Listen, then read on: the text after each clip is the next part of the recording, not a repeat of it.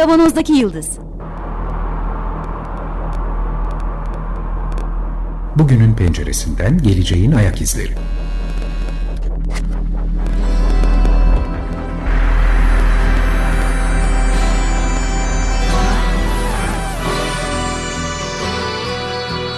Hazırlayan ve sunanlar İsmail Başöz, Haluk Levent, Mustafa Yılmazer ve Fethiye Erbil. Zorlu Holding Sürdürülebilirlik Platformu Akıllı Hayat 2030, herkes için daha yaşanabilir bir dünya diler. Merhabalar, Açık Radyo'dayız. 95.0. Bugün ekibimizi biraz daha büyüttük. Mustafa da sonunda eklendi bize. Hoş geldin. Hoş bulduk. Ben İsmail, merhabalar tekrar. Ve Haluk burada. Merhaba. Karantinadaki arkadaşımız Fethiye hala şehir dışında.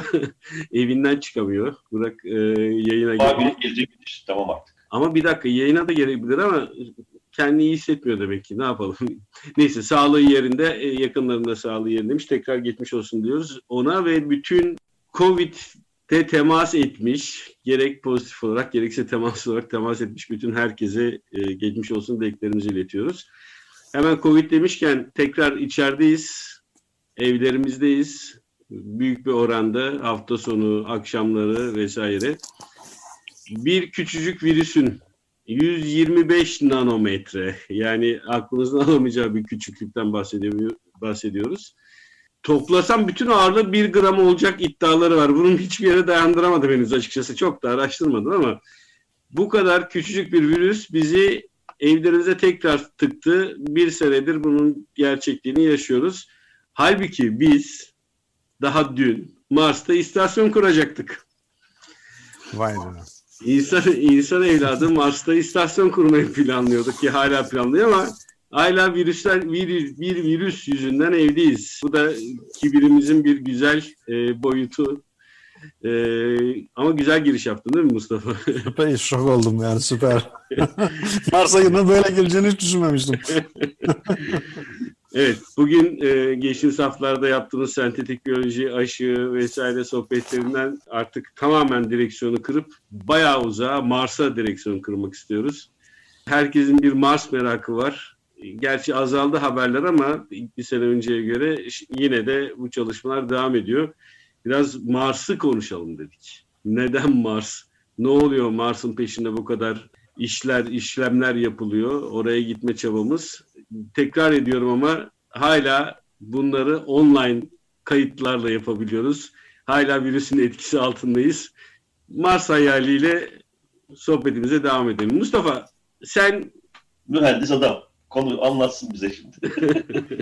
ya aslında işin mühendisliğinden hariç birazcık daha e, niye bu Mars meselesine insanlar bu kadar takılıyor? Daha doğrusu gelişmiş ülkeler bu kadar takılıyor diye ben de kafa yormaya başlamıştım aslında konunun hani masalsı boyutu, işte Jules Verne'in Ay'a yolculuklarından filan itibaren tabii ki Mars her zaman böyle bir şey, efsane bir şey orada duruyor. Sürekli insanlık bununla ilgili kafa yoruyor, ediyor aslında 1970'lerden itibaren Mars'a ara, araç göndermeye başlamışlar.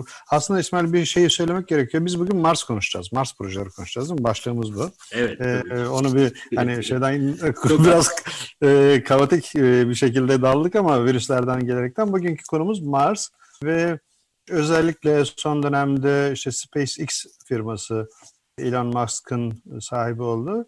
Bayağı işte yerinden kalkıp tekrar yerine konabilen roketlerle falan bir Mars projesi başlatıyorum dedi ve Mars'a bir şey gönderdi. Bir araç gönderdi. O araç şu anda yolda. Ama tabii ki biraz işin pazarlama yönü de çok fazla, reklam yönü de çok fazla e, ortalıkta dolaştığı için böyle bütün belgesellerde, bütün işte televizyon kanallarında, dergilerde, şuralarda, buralarda bir Mars Mars'tır gidiyor yani. Hani sanki mecburuz da bir Mars'ta bir koloni kuracağız. Herkes oradan bir ev alacak, arsa alacak falanmış gibi bir manzara var böyle bir şey oluştu, zemin oluştu. Bilmiyorum Haluk sen izliyorsun ama öyle mi diyorsun? Ona, ona Dünya, dünyadan büyük mü küçük mü? Kritik soru bu. dünyadan tabii ki çok küçük. Dünyaya göre çok daha küçük. Yer çekimi de çok düşük. Şimdi yani aslında Mustafa bir şey konu... şey söyleyeceğim. Eğer öyle bir şey varsa bak şu ana kadar hayatımızda 50 senedir bir sürü fırsatı kaçırdık. Öyle kelepir arazileri falan filan. Biraz tüyo verdik sağlam bir tanıdığım var sana satarız. Abi hepsi zeytinlik vasfında hiçbir şey yapamıyormuşum ben söyleyeyim. Şimdi 71'de ilkler ilk defa Ruslar oraya bir araç gönderiyorlar. Hem uydu uzun bir süre uydu olarak etrafında dönüyor. Sonra konuyor. Mars 2, Mars 3 diye aynı. İnsansız herhalde değil mi? Tabii tabii hiç insan hiç gitmedi oraya kadar. Hiç öyle bir şey yok ama o zamanlar Ruslar hani uzay yarışında önde oldukları zaman Ay'a da önce gidiyor biliyorsunuz. Uzaya da önce gidiyorlar. Ee, işte Mars'a da önce araç gönderiyorlar. Uyduyu da önce yerleştiriyorlar filan. 71'de de iki tane şey gönderiyorlar. Ya bir düzeltelim mi? 71'de Ruslar yoktu. Sovyetler Birliği vardı tabii ya. Ya pardon evet. Sovyetler Birliği USSR amblemiyle e, kozmonotları kozmonotlar bunu gönderiyor. Şimdi konunun tarihsel tarafı bir tarafa ama 70'lerden itibaren bu konu biraz bir şeyler yapılıyor. İşte e, herkes uydu gönderiyor. Mars'ın etrafında bir takım yörüngeler veya Mars'a araç göndermeye başladılar ama sonra kesiliyor 76'da. Daha 97'ye kadar. 97'de çok daha gelişmiş robotik keşif araçlarını Amerikalılar göndermeye başlıyorlar ve oradan yüzeyden parça alıyorlar. Bu, bu robotlar laboratuvar gibi gönderiyorlar, inceliyorlar, analiz ediyorlar, bütün kimyasal sonuçlar çıkartıyorlar ve geriye dünyaya gönderiyorlar. Fotoğraf değil, direkt temas var Mars'a yani. 1997'de temas eden araçlar evet, iniyor. Araçlar var. İşte altı ayaklı ama ayakları aynı zamanda tekerlek formunda olan böyle örümcek gibi ama uçlarında tekerlek olduğunu düşün. Araçlar işte değişik isimleri var bunların ayrı ayrı ama detayına girmeyeyim şimdi. Ve gidiyorlar orada laboratuvar gibi e, dünyayla konuşarak bir şeyler yapıyorlar. Ve yaptıkları analizleri dünyaya gönderiyorlar. Fotoğraflar gönderiyorlar. Süper çözünürlük gönderiyorlar ve bunlar güneş enerjisiyle çalışıyor. Güneş oraya çılgın geliyor. Dünya gibi değil, dünyadan çok daha şiddetli geliyor güneş oraya. Ee, onunla neden ayrıca açıklarım. Ee, ve dolayısıyla şarj olup olup bir uyanıp yeniden çalışıyorlar. Şarj olup yeniden çalışıyorlar ve bütün hala çalışıyorlar. Yani o 97'den beri hala birçoğu görevini devam ettiriyor. Altın çizelim. 97'den beri Mars'ın yüzeyinde mi bu araçlara? Ya evet ilki 97'de ama daha yakın tarihli olan 2004'te falan gitti sanıyorum. Bu rover olan şimdi ezber isimlerini söylemeyeyim yanlış bir şey olmasın ama o yani 10 yıllığına gidip işte 15 yıldır çalışıyor örneğin. Görevlerini yapan araçlar var ama 97'de ilk işte şeyden sonra 70'lerden sonra ilk olarak gönderildiği zamandı 97 bir şey söyleyeyim. Aslında orada tabii o kadar uzun zamandır güneş paneli sadece güneşten enerji alarak çalışan bir alet var. Yapmayı başarmışsa insanoğlu Mars'a gitmesine gerek kalmayacak şekilde bu iklim krizini çözebilecek durumdadır demek. Kesinlikle, kesinlikle. Bu başka bir şey. Bu petrolle ilgili, petrole dayalı endüstrinin e, yaşaması gerektiği ile ilgili başka bir şey. Kaygıyla şu anki sistem görüyor zaten. Yani bugün petrol kesilse, bütün muslukları kapatsak biz bir sene zorlanırız ama ikinci sene her şey güneş enerjisi çözülebilir veya başka yenilenebilir enerjiler çözülebilir. Ben de öyle inanıyorum. Haklısın. Şimdi güneş böyle çok şiddetli bir şekilde ışınlarını bütün gezegenlerine yayarken dünyanın şöyle bir özel bir durum var. Dünyanın bir elektromanyetik alanı var, bir manyetik alanı var, elektro değil, manyetik alanı var. Bu kuzey-güney kutbunun da nedeni olan çekirdeğindeki demirden kaynaklı. Bu sayede güneşe, güneşten dünyaya gelen sert rüzgarlar dünyanın içine ulaşamıyorlar. Atmosferimiz de çok kalın. Bundan da geçemiyorlar. Dolayısıyla dünyaya zarar verici olmasına rağmen normalde güneş ışınları çok tehlikeli olmasına rağmen bizim DNA moleküllerimizi bozu, bozması, bozabilecek olmasına rağmen dünyaya ulaşamıyorlar. Dolayısıyla dünya e, ultra güvenlikli bir alan halinde insanlığın yaşayabilmesi için. Ama buna karşılık bu ışınlar Mars'ın yüzeyine bütün şiddetiyle vuruyor. Dünyanın atmosferi yaklaşık 100 kilometre kalınlığında. Oradaki atmosfer bunun çok çok altında, yüzde beşi civarında çok ince bir atmosferi var ve atmosferinin yüzde doksan de karbondioksit. Yani nefes almak da imkansız olan bir alan, zehirli bir gazımız var orada. Ama bu manyetik alanı oluşmadığı için en kritik kısım burası. Güneş rüzgarları buraya vurduğunda oradaki her şeyi yakıp yıkıyor. Kızıl gezegen olmasında aslında bununla da ilgili. Sürekli üzerinde fırtınalar var, rüzgarlar esiyor ve e, işte kızıl gezegen olması ile ilgili kısmında da yüzeyde çok fazla demir olduğu için demir oksit tabakası aslında pas izi görüyoruz biz. Ondan dolayı da böyle kırmızı bir yüzeyimiz var. Ama en önemli kısmı güneşin çok şiddetli işte solar rüzgar dedikleri e, etkisine maruz kalıyor. Şimdi burası bu anlamda yaşanılacak gerçekten hiçbir şekilde bir, bir hiçbir canlının, dünyadaki hiçbir canlının yaşayabileceği bir ortam gibi görünmüyor. Belki hala ihtimal veriyorlar. Yer altında bazı canlılar olabilir diyorlar biyolojik formlar arıyorlar. O yerin şeyin e, gezegenin kabuğunun iç kısmında. Bu arada kanımıza da kırmızı rengi verenin demir olduğunu söyleyelim. evet evet burada bir hekim var atlamayalım yani bunu. Ben şimdi bu ilgiyi senden yeni aldım. Mars'ın yüzünde bolca demir olduğu için mi kırmızı renk evet. olmuş? Evet. evet Benim aklıma da kan geldi tabii. Ne yapalım? Yapacak tabii, bir şey. Kızı, meslek tabii. Meslek hastalığı diyebilirsin ikisine de. Şimdi e, bu kadar çok rüzgarın, güneş rüzgarının estiği bir alanda yanlışlıkla güneşe çıksan kanser olursun. Yani bu çok net. Hiçbir şekilde bizimdeki ne ozon var ne bir atmosferimiz var. Hiçbir şeyler yok şeyin. E, hani Mars'a e, gidecek olanların. Aslında bu risk uzay istasyonunda yaşayan insanlar için de geçerli. Onlar da çok korumalı duvarların içinde yaşadıkları için buna maruz kalmamaya çalışıyorlar. Ama tabii başka sorunlar da var. Şimdi bir, nasıl bir şeyse, çılgınlıksa... Çok özür dilerim. Uzay istasyonunda dedin, söyleyeyim Mars'ın üstünde yok yaşayan. Yani Yok. Dünyanın uzay... etrafındaki uluslararası uzay istasyonundan bahsediyorum. Yani bütün e, ülkelerin astronotlarını gönderdiği Avrupa Uzay Ajansı, Japonlar, Çinliler, Ruslar ve Amerikalıların ağırlıklı olarak bu çekirdek kadro bunlar. Avrupa Uzay Ajansı'nın içinde başka ülkeler, birçok ülkede var tabii ki. Orada buluşuyorlar.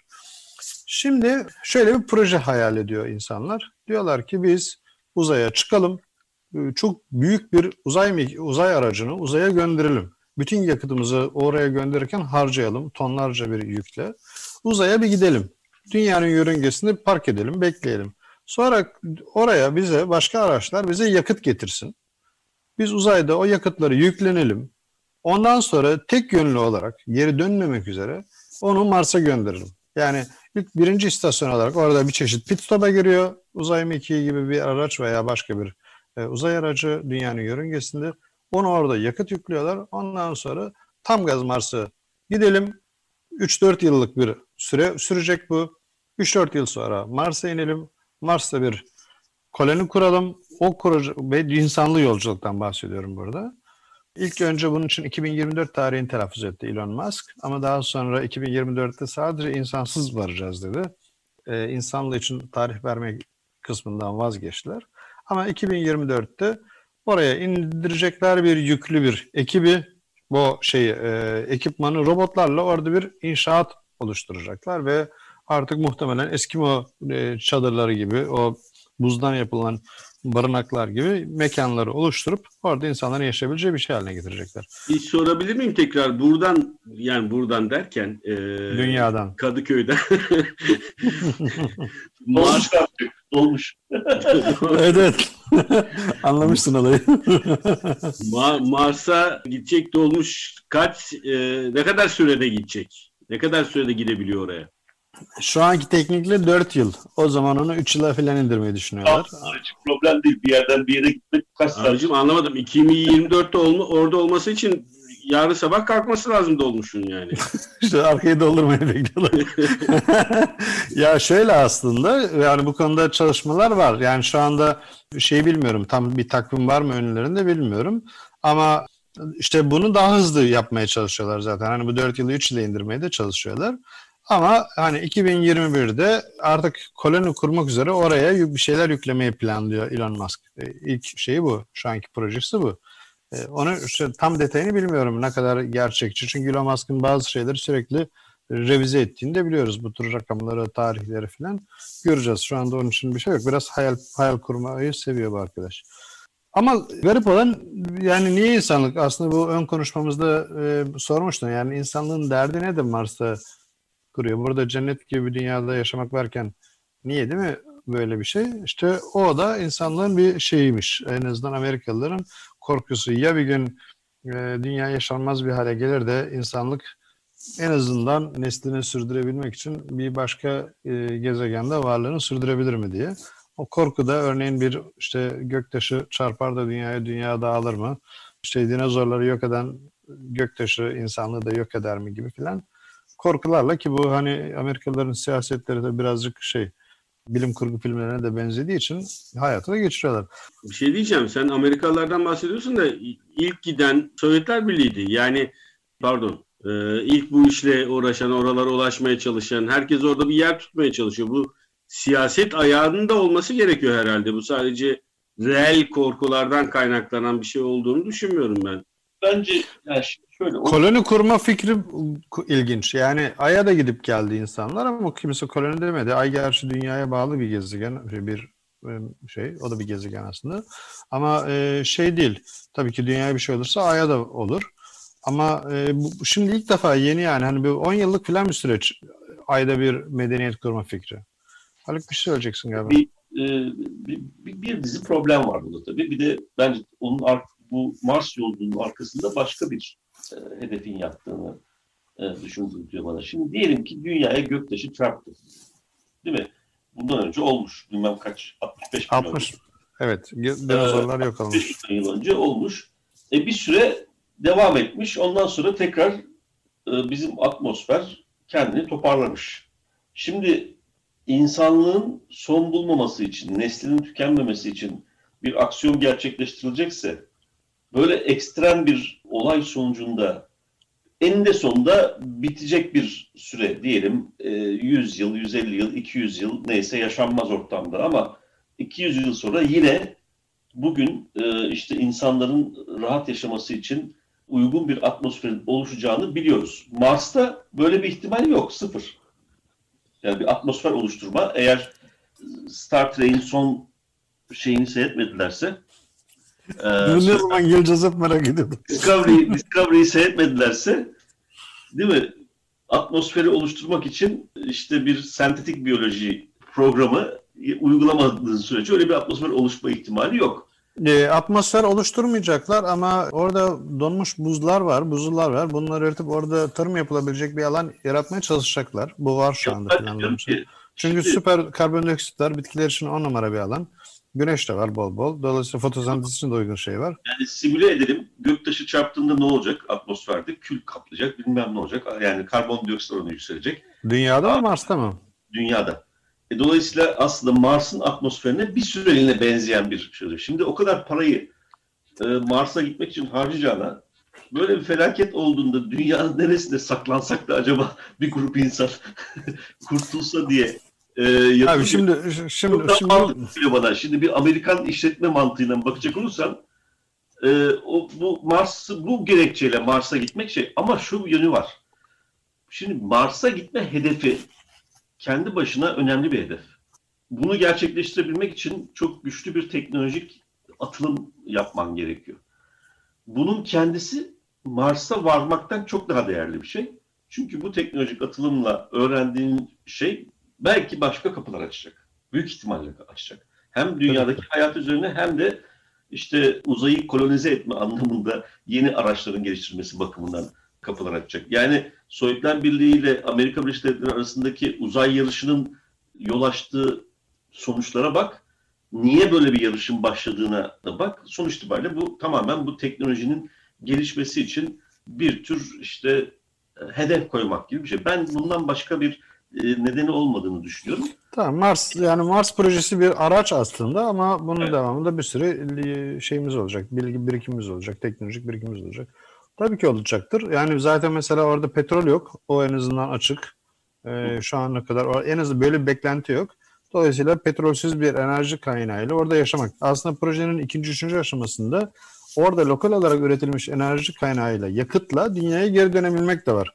Mars One diye bir proje bu. Amerika'nın hükümetine yani NASA'nın projesi bu. SpaceX'ten bağımsız. Onlar da geri dönebilmeyi hayal ediyorlar. Yani orada lokal olarak yerinde yakıt üretip tekrar e, dünyaya dönebilmek de bu projenin bir parçası. Ama tabii çok ilginç şeyler var. Bu konuya hem milyar dolarlar harcıyorlar, milyarlarca dolar harcıyorlar. Şu ana kadar sanıyorum 4-5 milyar dolar harcandı. Önceki rover, e, robotları vesaireyle filan beraber. Ama çok enteresan konu. Bu biraz önce bahsettiğim 8 tane e, astronot, kozmonot Uluslararası Uzay Ajansı'nda dünyanın yörüngesinde bir yıl kalıyorlar.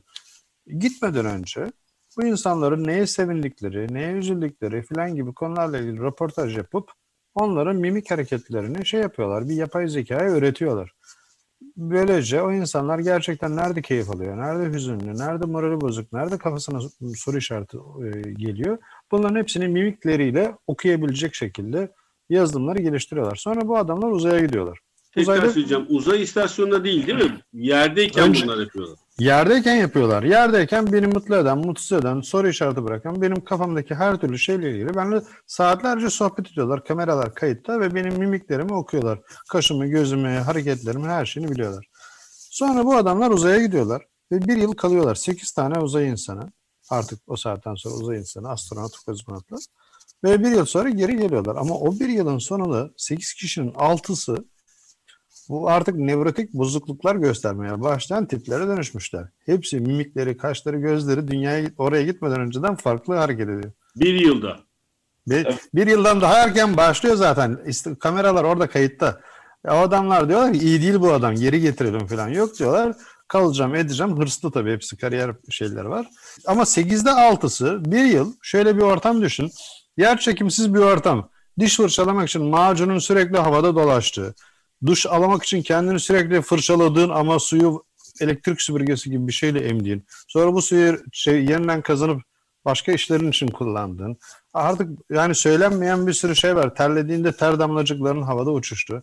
Hani spor yapmak için kayışlarla kendini banta çektirdiğin ve onun üzerinde koşmaya çalıştın. Çünkü yoksa kas ve kemik erimesine maruz kalacaksın. Dünyaya döndüğünde yürüyemeyeceksin. Sedyeyle evine gitmek zorunda kalacaksın falan. Şeylere maruzsun. Gayet böyle işkence bir ortam yaşıyorsun sen uzayda. Bu orta, bunların hepsinden çıkıp bir gün dünyaya normalmiş gibi döneceksin. Çok zor. Yani onlara özel zamanı, kendilerine zaman, aileleriyle görüşmeleri zamanı vesaire her şeyler ayırıyorlar. Ama bir süre sonra yani bir yıl hani her gün evinle konuşsun, ailenle konuşsun. İşte bugün de güneş çok güzel doğdu. Bugün de dünya mavisi çok güzelmiş. Mavi gezegenimiz çok güzel ama bunu 365 gün yapacaksın. Ve bu gerçekten eziyet bir şey. Sonunda bu insanlar artık hafif hafif arıza vermeye başlamışlar. Bunların hepsini daha dünyadaki insanlar da görüyorlar kameralarından zaten oradaki Bir şey daha söyleyeyim.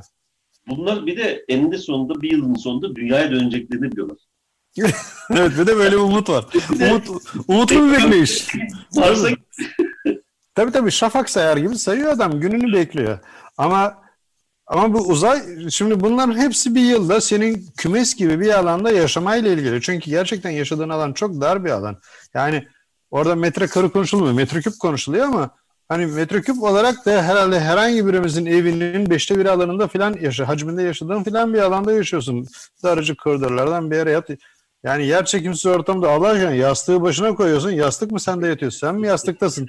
Ben dün akşam çocukla şakalaşıyordum. Yorganın üstüne yatmış. Oğlum hanginiz üşüyorsunuz dedim. Yorgan mı sen mi? Gülmeye başladı çocuk. Yer çekimsiz ortamda ne üstünü örtüyorsun ne bir şey yapıyorsun. Yani uyumayı falan hayal edemiyorum. Olduğun yerde uyuman falan gerekiyor. Nasıl bir şey çalışır? E, algılarımızın çok dışında bir şey. Şimdi sen bu insanları al. 4 yıllık yolculukla hadi hızlandırdın 3 yıllık yolculukla Mars'a gönder. Yani ne olacaklar? Kaç kişi olacak? Birbirlerini mi yerler? Ne yaparlar? Bunların şu anda derdine düşmüşler. Bu konuyu çok ciddiye eğiliyorlar. Bunu nasıl eğlenceli hale getirebiliriz? Ne yaparız da bu insanların morallerini yüksek tutabiliriz gibi. Yani yarısı yoldan geri dönmeye kalkabilir bu adamlar. Dört, dört yıl gideceksin. Di- diyelim ki dört yıl orada kaldın. Gitmişken ertesi gün dönülmez. Tabii görelim bir etrafı diye. Dört, dört, dört yıl dört yıl geri geleceksin. Nereden baksan 10-12 sene yani. Tabii şanslıysan, orada yakıt üretebildiysen. Şu anda zaten iki tane ayrı görev yürüyor. Bir tanesi ama bununla ilgili şey hani NASA çalışanlarıyla nasıl sözleşme yapar bilmiyorum ama dönmemek üzere birisini gönderebilmenin şeyi nedir? Hukuki zemini nedir? Çok karışık yani. Amerika'da da olduğunu zannetmiyorum. göndereceksin, göndereceksin. Ama insanlık büyük bir adım atıyorsun. Hadi güle güle. Tabii tabii yani ama vatanseverlik de dönüş olmayan vatanseverlik nasıl bir şeydir? Adam pişman oldu gitti. Dedi ki yani ben dönmek istiyorum. Pişmanım. Şu şartlarda ben bunu imzaladım. Ne diyeceksin belli değil yani. Oradaki adamı getiremezsin. Hadi orada artık sen kendine başın çaresine bak ayrılıyor yollarımız falan. Bırakamazsın yani adamı. Ne yapacaksın? Çok Haklı karışık yani. Haklı nedenlerle işten kovman gibi. Türkiye'de olabilir oradan olur. Olur olur. yani işe dönüş haklarını bir, bir takım başka haklarını falan da Ya çok karışık gerçekten Peki ama Mustafa bu, bu hafta bu, bu bölümlük daha üstüne sohbet edecek bir şeylerimiz var yanılmıyorsam. Peki programı bitirmeden bir şey sorayım. Mars'ta hayat var mı yahu? var var. Ama haftaya söyleyeceğim. evet ya Haluk var ya çok fenasın. Tamam o zaman öyle yapalım. Haftaya Ee, Mars'ta su var, bir takım buzlar var, donmuş bir takım bölgeler var. Dolayısıyla orada hayat olduğunu, en azından bir takım biyolojik formlar olduğunu, hani belki bakteri düzeyinde, belki başka düzeyde ee, bunların olduğunu tahmin ediyorlar ama şu anda yani insanlığın yaşamasına dair bu en azından bu konunun kapsamında bir belirti, bir emare yok. Biz kendimiz yaratmaya çalışacağız. İnsanlık kendisi yaratmaya çalışacak bu şeyleri, ortama. Önümüzdeki hafta ya da haftalarda hem teknolojik boyutunu hem bence bir miktarda... Teknolojik boyutu da var arkadaşlar. Ne boyutu? Var? Hayat. Mars'ta sosyete. ha, Mars sosyal, sosyal boyutunu, teknolojik boyutunu bir miktar konuşalım. Yeniden yeniden devam edelim. Evet, tamam. Yol, yani teknolojik boyutu derken işte oradaki sıcaklığı da bilmiyoruz. Henüz daha öğrenemedik Mustafa senden. Bu tür fiziksel koşulları vesaireleri önümüzdeki haftalarda biraz daha konuşmaya devam edelim. Madem herkes bu ıı, gezegenin peşinde. Bir arada Plüton mu yapsak? Ama neyse o biraz yani gezegenlikten çıkarıldı gerçi arkadaşlar ama. Yok şey tekrar oldu gezegen. Onun, onun git geldi bir hayatı var. Tabii tabii o çok karışık ama en son gezegene döndü yeniden. Döndü mü? Peki. Evet. Bak ne kadar teknolojik haberler veriyoruz programımızda. Çok acayip. çok, gerçekten cemiyet haberleri gibi oldu. çok fena.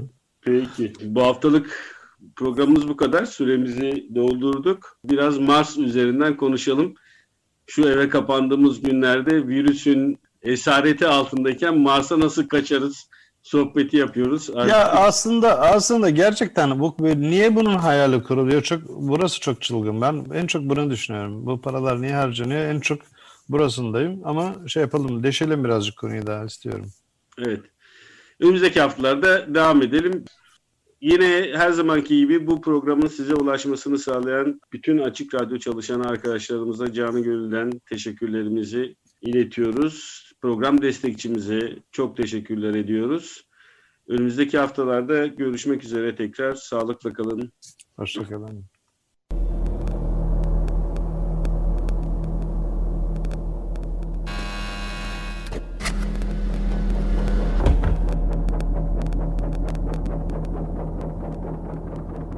Kavanozdaki Yıldız Bugünün penceresinden geleceğin ayak izleri.